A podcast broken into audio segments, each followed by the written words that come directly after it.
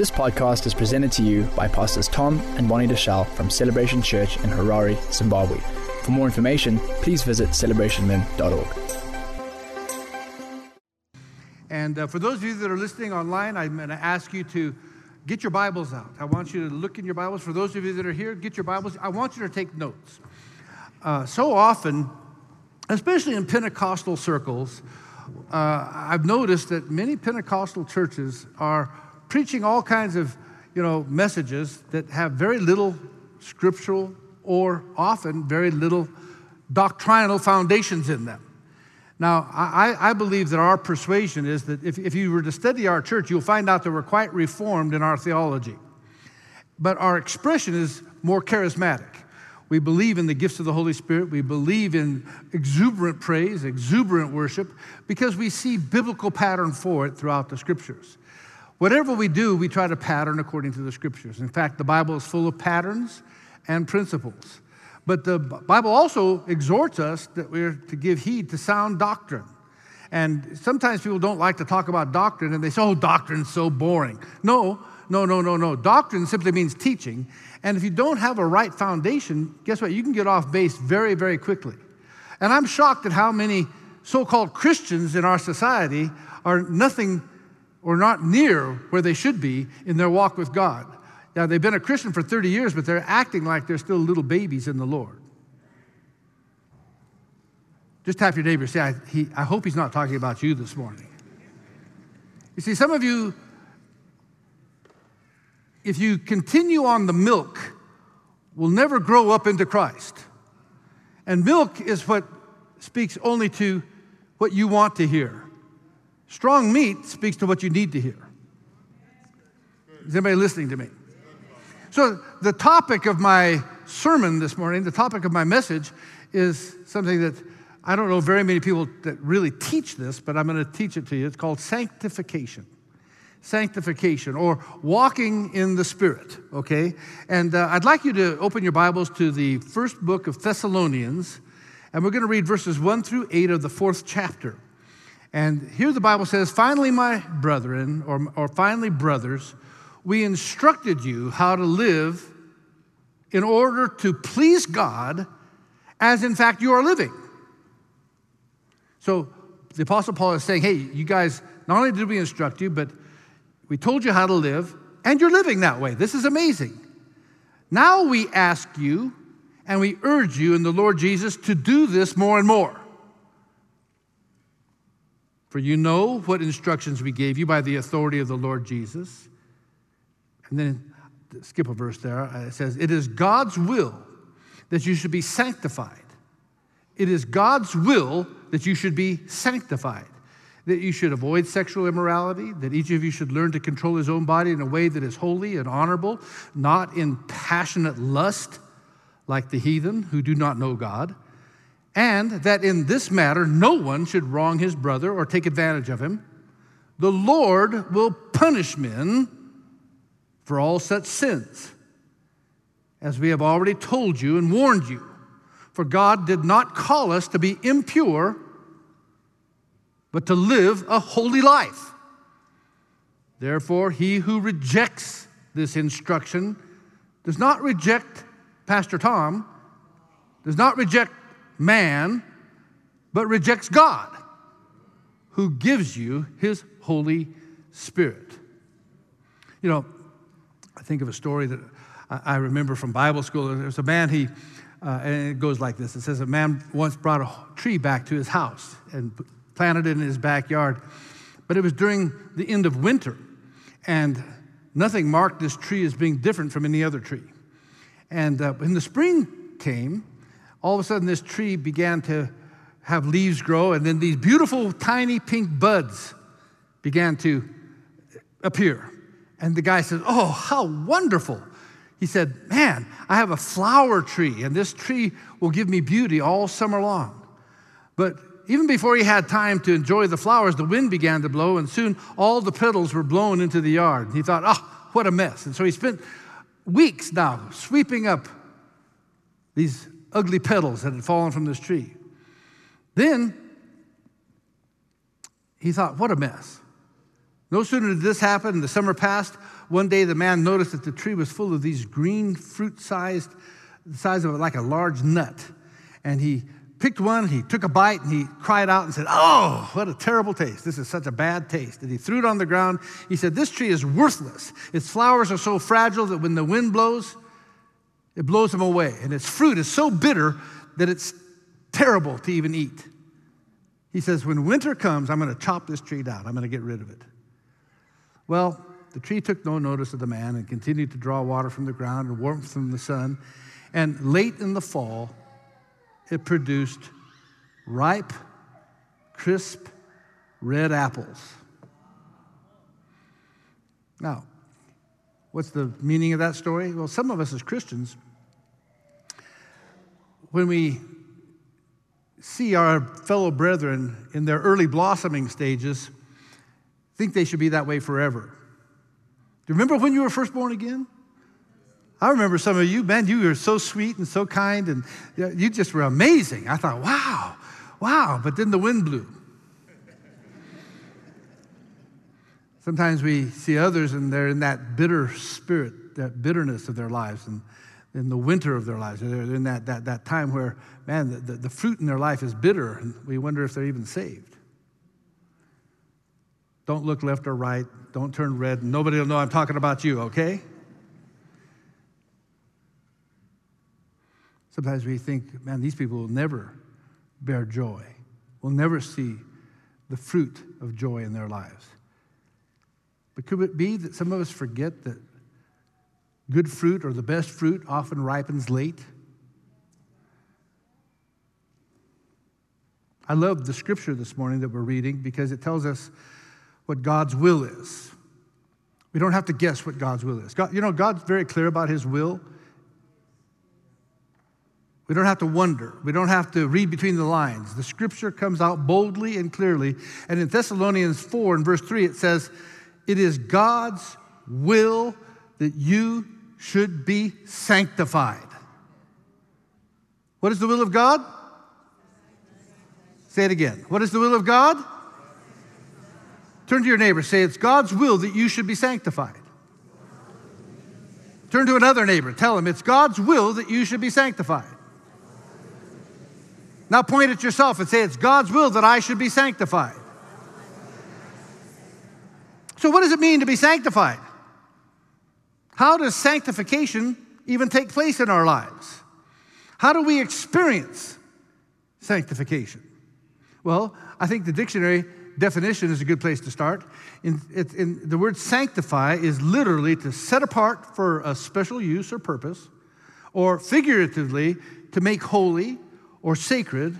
And if you take the etymology of that word, it comes from a Latin verb which is sanctificare, which turns, eh, which, which is from two words, sanctus, which means holy, and ficare, to make. In other words, it means to make something holy, to make holy. And, and holy in this sense, some people don't know what it means, but to be set apart. Holy means that you are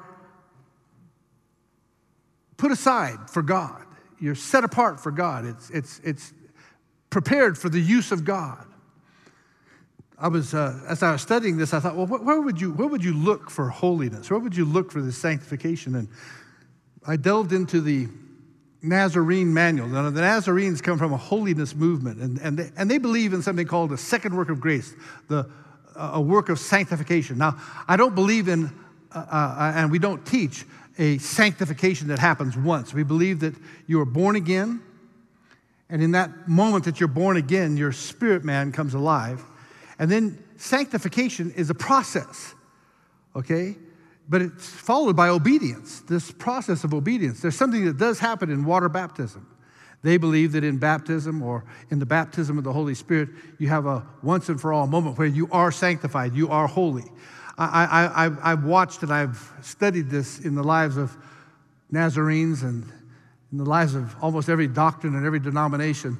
And I've realized that God does make us holy, but it's not often a one time event. It's often a multiple event, and, and we are being made holy. It's a process. But with that in mind, I'd still like to look at their uh, doctrine on entire sanctification. And, and so, if, you, if, if, if, uh, if ever you want to study this, they have a, uh, a manual. It's called the Manual of the Church of the Nazarene. And uh, in, in 2005, 2000, 2009, they rewrote this. And here's what they said We believe the, that entire sanctification is that act of God subsequent to regeneration by which believers are made free from original sin and depravity and are brought into a state of entire devotement to God and the holy obedience of love made perfect. It is wrought by the baptism with the Holy Spirit and comprehends in one experience the cleansing of the heart from sin and the abiding, indwelling presence of the Holy Spirit, empowering the believer for life and for service. Entire sanctification is provided by the blood of Jesus, is wrought instantaneously, they believe, by faith, preceded by entire consecration, and to this work and state of grace, the Holy Spirit bears witness.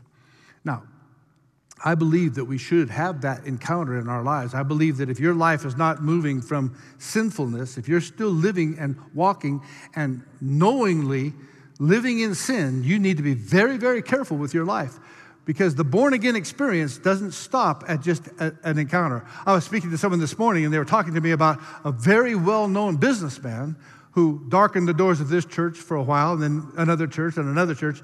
And he knows everything about Christianity, but his lifestyle is evidently not Christian.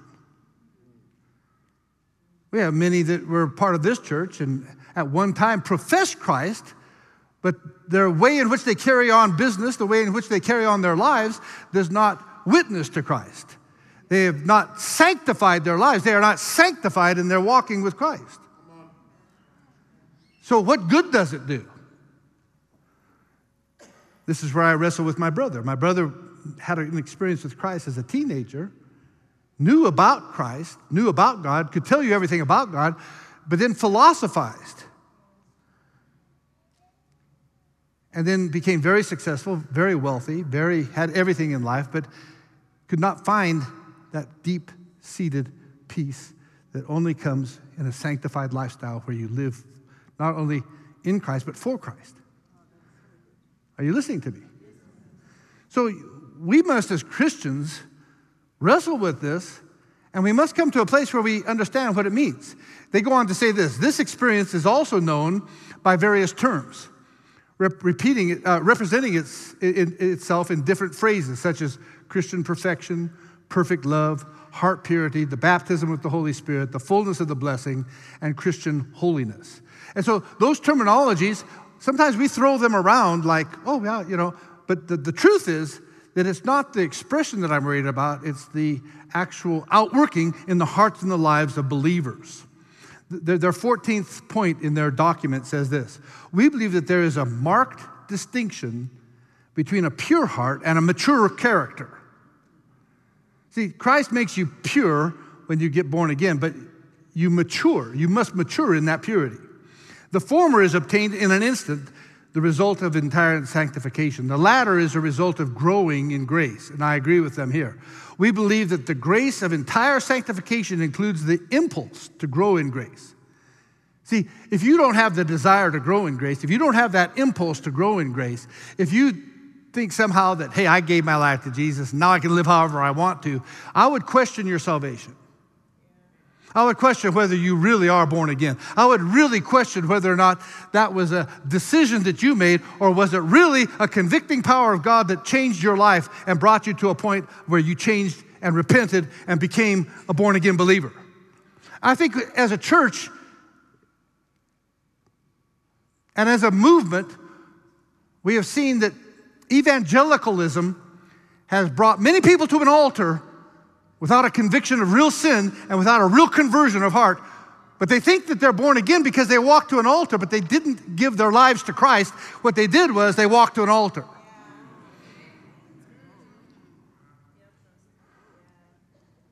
They didn't repent. They're looking for fire insurance. Anybody listening to me this morning?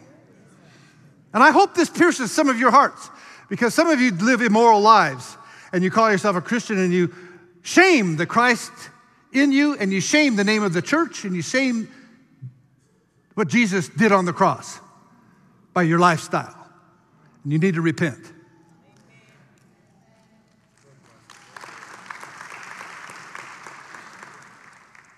You should never let me go on vacation.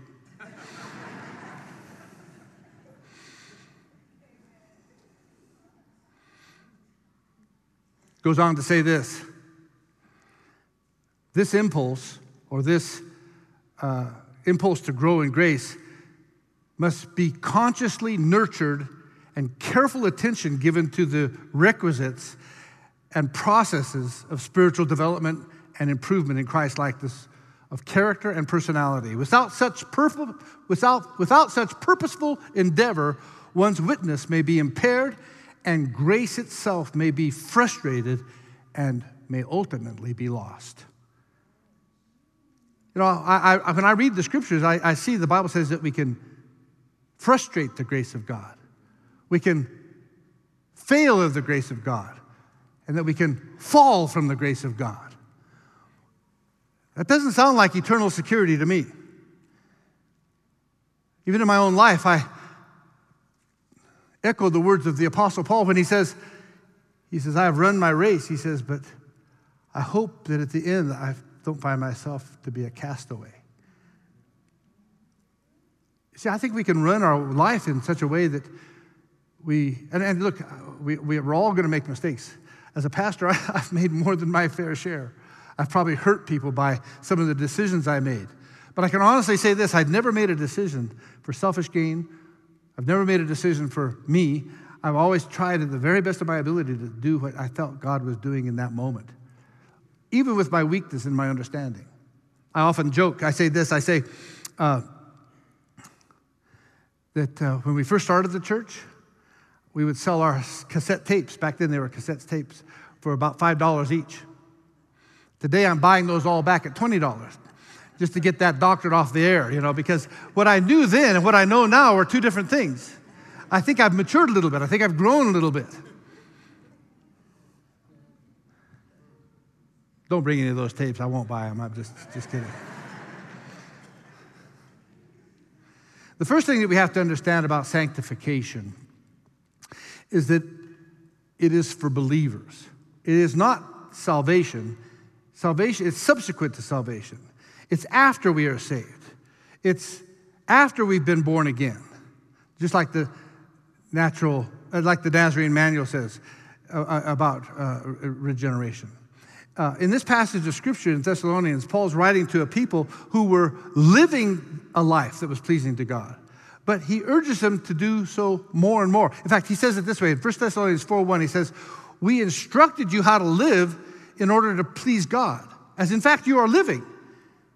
Now we are asking you, and we urge you in the Lord to do this more and more.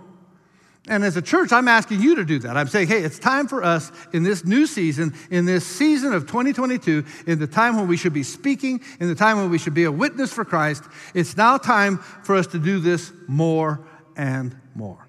Amen. Sanctification is for the Christian who's not just trying to get by spiritually, get under the wire, but who wants to please God in every way that he can so that he can serve and be there for the Lord. Sanctification is a provision of God's renewing work in salvation, joined by our obedience. See, I think that salvation is God. For we are saved by grace through faith, not of ourselves. It is the free gift of God, lest any man should boast. But then there comes this sanctification where we get involved. Sanctification is God's grace and God's working in our lives, but our obedience and our willingness to, to die to the flesh and to obey Him. Sanctification is accomplished by the renewing of the mind so that we can change the way we live, so that we don't pursue sin, but we pursue righteousness. Now, we don't find the word sanctification in many of Paul's letters uh, especially his letter to the Galatians. But when I read the letter of the Galatians, I, I, I see sanctification described in that fifth chapter as an outworking of the Holy Spirit in the believer's life. And I'm just going to read uh, 10 short verses for you in Galatians 5, verses 16 through 26. It says, by the Apostle Paul, he says this He says, So I say, live by the Spirit, and you will never fulfill the desires of the flesh. For what the flesh wants is opposed to the spirit, and what the spirit wants is opposed to the flesh. They are opposed to each other, and so you do not do what you want to do, but you are being led by the Spirit. But if you are being led by the Spirit, you are not under the law. Now, the actions of the flesh are obvious sexual immorality, impurity, promiscuity, idolatry, ancestral worship, witchcraft, hatred, rivalry, jealousy, outbursts of anger, quarrels, conflicts, factions, envy, murder, drunkenness, wild partying, and things like that. I'm telling you now, as I have told you in the past, that people who practice such things will not inherit the kingdom of God. But the fruit of the Spirit is love, joy, peace, patience, kindness, goodness, faithfulness, gentleness, and self control. There is no law against such things. Now, those who belong to the Messiah Jesus Christ have crucified their flesh with its passions and desires. Let me read that again. Now, those who belong to the Messiah Jesus Christ have crucified their flesh with its passions and desires. Now, since we live by the Spirit, by the Spirit let us also be guided. Let's stop being arrogant, provoking one another, and envying one another. That's the best definition of sanctification I can find in the Bible. You see, one of the Holy Spirit's functions in the believer's life is to cultivate Christian character. The Bible says when the Holy Spirit shows up, as he did in our worship this morning, he convicts us of sin, of righteousness, and of judgment. Christian character is something that he wants to develop in us, to transform us more and more into the likeness of Christ. That's what sanctification is. Let me, let me give you five quick points and we'll close. Here's five things we need to know and we need to teach about sanctification. So take notes. Number one, sanctification is the work of God.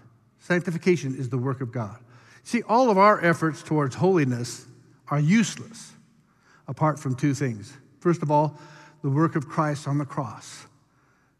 You know, Jesus paid for it all. And Thank God for the cross of Calvary. Thank God for what he did on the cross. Hebrews 10:10 10, 10 says, "By God's will we have been sanctified once and for all through the sacrifice of the body of Jesus our Messiah." But number 2, the work of God's spirit in us activates that work. It's, Salvation, we have been saved once and for all, but it's not an immediate act in our lives. We are saved, are being saved, and will be saved. That word sozo is in the continuous present tense. It doesn't just happen once and no, now you're saved and you can go live like the devil the rest of your life. No, you are being saved. It's a process. It started at a moment in time and it'll continue that sanctification process in your life. The work of God's Spirit working in us is important. Paul highlighted it in Galatians when he says, and he keeps repeating this phrase, by the Spirit, by the Spirit. Three times in Galatians, he said, live by the Spirit, be moved by the Spirit, because the Spirit of God is working sanctification in you. He uses the phrase sanctified by the Holy Spirit in the book of Romans, the 15th chapter, and verse 16. You may want to write that down. Romans 15, 16, that we are sanctified by the Holy Spirit. Romans 8, 13, he said, by the Spirit, we are able to put to death the deeds of the flesh or the deeds of the body. See, you cannot conquer your fleshly desires except by yielding to the Spirit, the Spirit that sanctifies you, and by obeying Him. Paul cried out, he says, There's a war going on in my members. Some of you know that war, but you consistently yield to your flesh. It's time not to play with that anymore. It's time to yield to the Spirit. God won't always strive with man. Number two, sanctification involves our cooperation. We're commanded in Galatians 5:16, walk by the Spirit. Walk by the Spirit. That's your job. You're to walk by the Spirit. God doesn't make you walk by the Spirit, you walk. Galatians 5:25 says, live by the Spirit. Then it goes on to say, and keep in step with the Spirit. Now, whereas justification, justification, just as if I'd never sinned, is entirely God's work, sanctification involves the cooperation of you and I with God. Christ has delivered us from sin's reign, but the responsibility for resisting sin or sins is ours. God has given us His Spirit, but the responsibility for walking in the Spirit is ours. Hebrews 12 and verse 14 says, Pursue peace with everyone as well as holiness, without which no one will see the Lord. We, we love to say, well, we must pursue peace. Yes, and that's a world doctrine right now. We just want peace at all costs. But he doesn't say just peace, he says, pursue peace and pursue holiness. Holiness. Holiness is sanctification, without which no one will see God. Tap your neighbor, say, you know, I know he's talking to both of us today. That's us. Amen. Second Corinthians chapter 7 and verse 1, I love this. It says, Since we have these promises, dear friends, let's cleanse ourselves from everything that contaminates body and spirit by becoming mature in the holy fear of God. We have promises. God gave us these promises, but He puts the responsibility on you and I to cleanse ourselves. He'll help you. Number three, sanctification is an ongoing process. Now, justification is once and for all. Sanctification is continuous, whereby we grow. We grow in holiness. The Greek verb translated walk by the Spirit in verse 16 translate to the Greek verb peripateo, which literally means to go about or to walk about.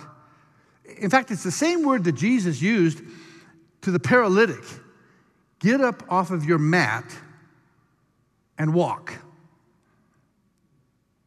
See, there was a responsibility for Jesus to heal, but there was also a responsibility for the paralytic to walk. It's one thing for Jesus to forgive of sin, to pay for the price of sin, to justify you, but it's another thing for you to walk in that justification, to walk in that holiness, and to walk in that purity. Does that make sense? See, the word walk can also be used to mean a certain walk of life or on uh, or, or conduct. Paul used a tense of the verb that reflects continuous, ongoing activity. We don't have that tense in English, but it's the perfect present tense. It, means that it's a continual work in your life. The work reminds us, the word walk reminds us that sanctification doesn't roll effortlessly out of our lives. It's not like, a, a, like you sit in a Tesla and it drives you somewhere. No, you must make the effort to get up, put one step in front of the other. It's like a lot of you have already promised yourself that you're going to be in the gym every day this year and have already broken that promise because you're not walking in your commitment. Now you can tap somebody and say, he is talking about me right there, okay? That is me, okay? There's an arduous path, a steady progress and progressing toward a goal. But we don't ever really arrive until we see him as he is. But we must continue down that path. Some of you have gotten into this lazy grace where you think, well, you know, God, just take me the way I am, and I just, that's who I am, that's how I am. No, that's not how it is.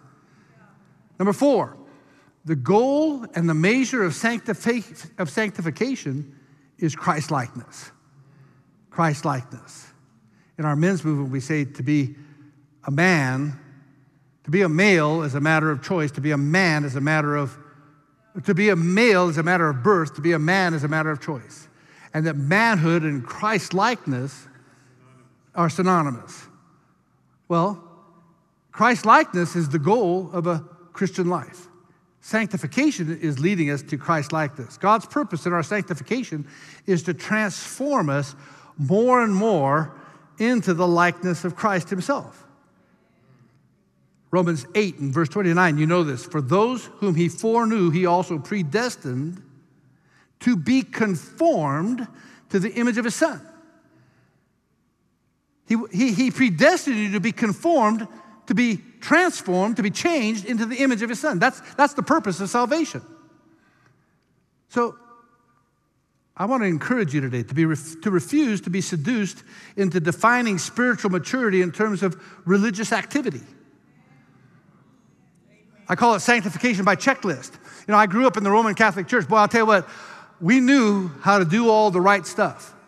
Had to be in church on Sunday, had to have confession in the, in the confessional on a Friday night, even though we blew it on Saturday and probably committed a mortal sin, and, you know, but we'd still take communion and, you know, we figured, hey, I'll, I'll confess it next week and, you know, light a votive candle. We had all kinds of things. In, in, the Protestant churches, I mean, you have Sunday school attendance, you have Bible.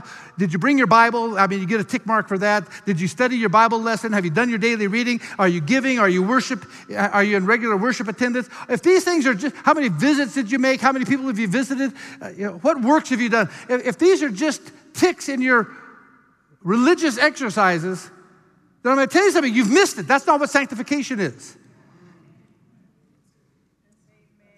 We can't just tick off the list and be good for another week. No, no, no, no. This is a lifestyle. Christ like character is the measure of our growth in sanctification. And finally, number five, the primary instrument of sanctification is the Word of God. Jesus' prayer for his disciples, we hear it echoed. In John 17, 17, he says, Sanctify them by the truth. Sanctify them by the truth. Your word is truth. What this teaches us is that God sanctifies us by his word. You know, you cannot become sanctified if you have no word content. Many Christians have such little word content, they're giving eight to 10 hours a day to social media content, but boy, their word content is a drip in the ocean. You will not sanctify your life without a lot of word going into your spirit.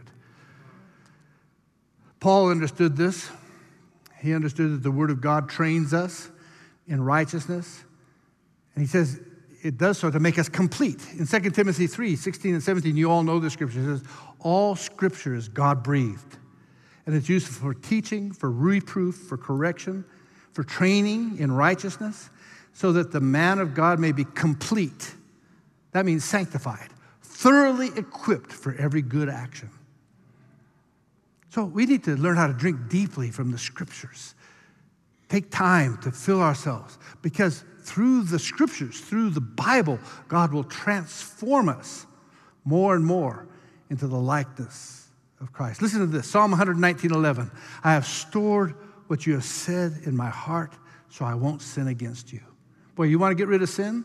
Start storing the word of God up in your heart. Acts 20, verse 32. I am now entrusting you to God and to the message of his grace, which is able to build you up and secure you an inheritance among those who are sanctified.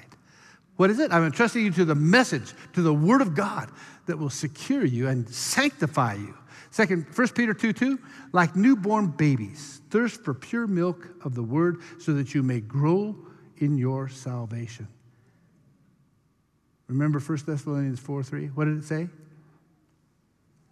This is God's will, your sanctification. Come on, turn to your neighbor. Say, It's God's will that you be sanctified. Turn to somebody else. Tell them, It's God's will that you be sanctified. You know, uh, uh, C.S. Lewis is one of our great uh, authors and, and, teachers, and he, he, he wrote something one time. He said, When I was a child, I often had a toothache. And I knew that if I went to my mother, she would give me something that would deaden the pain for that night and let me go to sleep. But I did not go to my mother, at least not until the, ta- the pain became very bad. And the reason I did not go was this I did not doubt that she would give me the aspirin, but I knew she would also do something else. I knew she would take me to the dentist the next morning. I could not get what I wanted out of her without getting something more that I did not want. I wanted immediate relief from my pain, but I could not get it without having my teeth set permanently right. And I knew those dentists. I knew they would start fiddling around with all sorts of other teeth, which had not yet begun to ache. Our Lord is like the dentists. Dozens of people go to him to be cured of some particular sin. Well, he will cure it all right, but he will not stop there. That may be all you asked, but if you once call him in, he will give you the full treatment. See, it's God's will that we're sanctified. First of all, we have to be saved. Secondly, we must be willing to surrender our will completely and entirely, wholly to God. Our spirit needs to be as Jesus was in the garden when he prayed, Not my will be done, but your will be done. D.L. Moody said it this way He says, I believe firmly that the moment our hearts are emptied of pride, and selfishness and ambition and everything that is contrary to God's law, the Holy Spirit will fill every corner of our hearts. But if we are full of pride and conceit and ambition and the world, there is no room for the Spirit of God.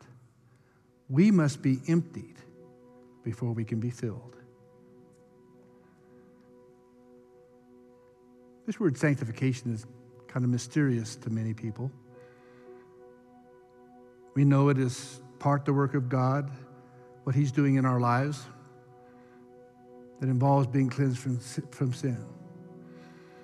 Bonnie and I were talking about cast iron skillets the other day, and a lot of modern day skillets are covered with Teflon so that they don't stick. But my experience with Teflon is that I'm forever using some metal scraper or something and tearing it, and it's, and it's, it's actually terrible stuff. And by that, by, by, by the way, it also makes you sick. So we, we've gone back to cast iron, and due to our understanding of health, among other things, my wife, my wife began cooking with this cast iron skillet.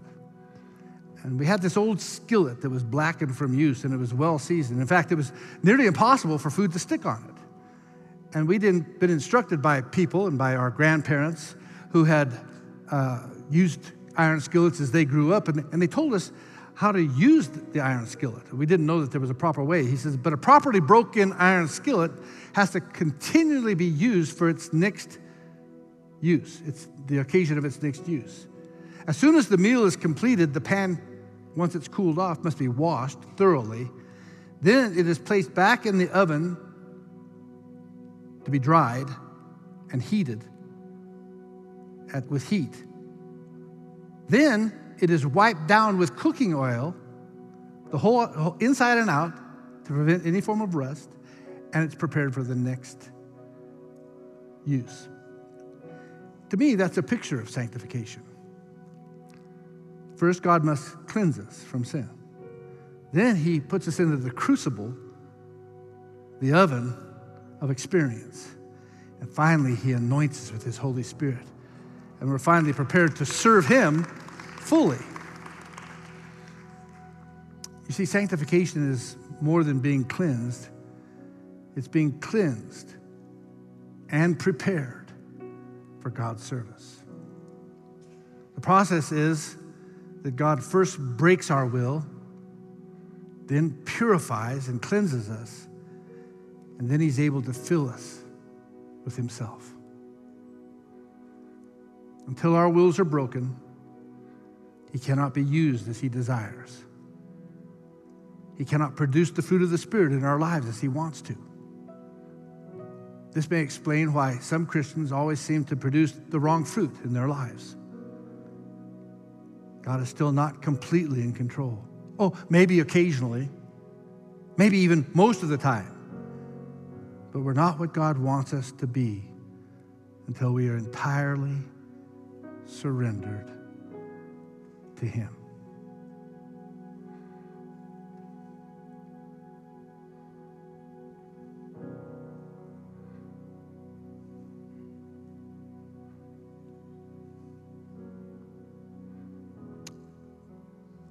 You and I will not live in complete victory until we humble ourselves body, soul, and spirit. Until we surrender completely to God. By the way, this doesn't mean that we're perfect. Nobody's perfect except God. But it's the start. But now, instead of your will constantly competing against God's will, the battle's over. You've surrendered. The result truly, I no longer want to live for myself, but for you in everything. It begins a process of yielding constantly to the will of God by the power of the Holy Spirit. Oh, you may make mistakes, you may do it wrong occasionally, you may say it wrong and say things wrong at times, but your heart is always for good. Your heart's intent is always to do it right. It's holy, it's pure, it's set apart. And when you do do wrong, you're quick to repent, quick to say, I was wrong. Allow Him to help you crush your will today. See, we crucify the old man of sin. Let him purify you, let him cleanse you. And as he does, a new you will emerge. A new you that is fully given to God. A new you that desires God's will in every area of your life. In fact, obedience is no longer a promise, it's a joy. Producing the fruit of the Spirit isn't difficult, it's a natural result of the Spirit being in control. Your life will take on a new love, a new joy, a new peace that you never imagined. Here's my question today. For those of you listening online, listen carefully. Ask yourself, for those of you here, have you surrendered your will completely? now, right now, would be a good time to do that. For those of you online, I want to pray for you. Father, I pray for each and every person listening to this message. Sanctify them holy. Sanctify them. Father, do a work in their hearts, in their living room, wherever they're watching. Touch hearts right now, touch minds. Cause a deep sense of repentance, a deep sense of urgency, a deep sense of care, and a deep sense of your presence to emanate in the hearts of these men and women. A decision made that they will not turn away from. A choice to consecrate and to sanctify their lives, to walk in the Spirit.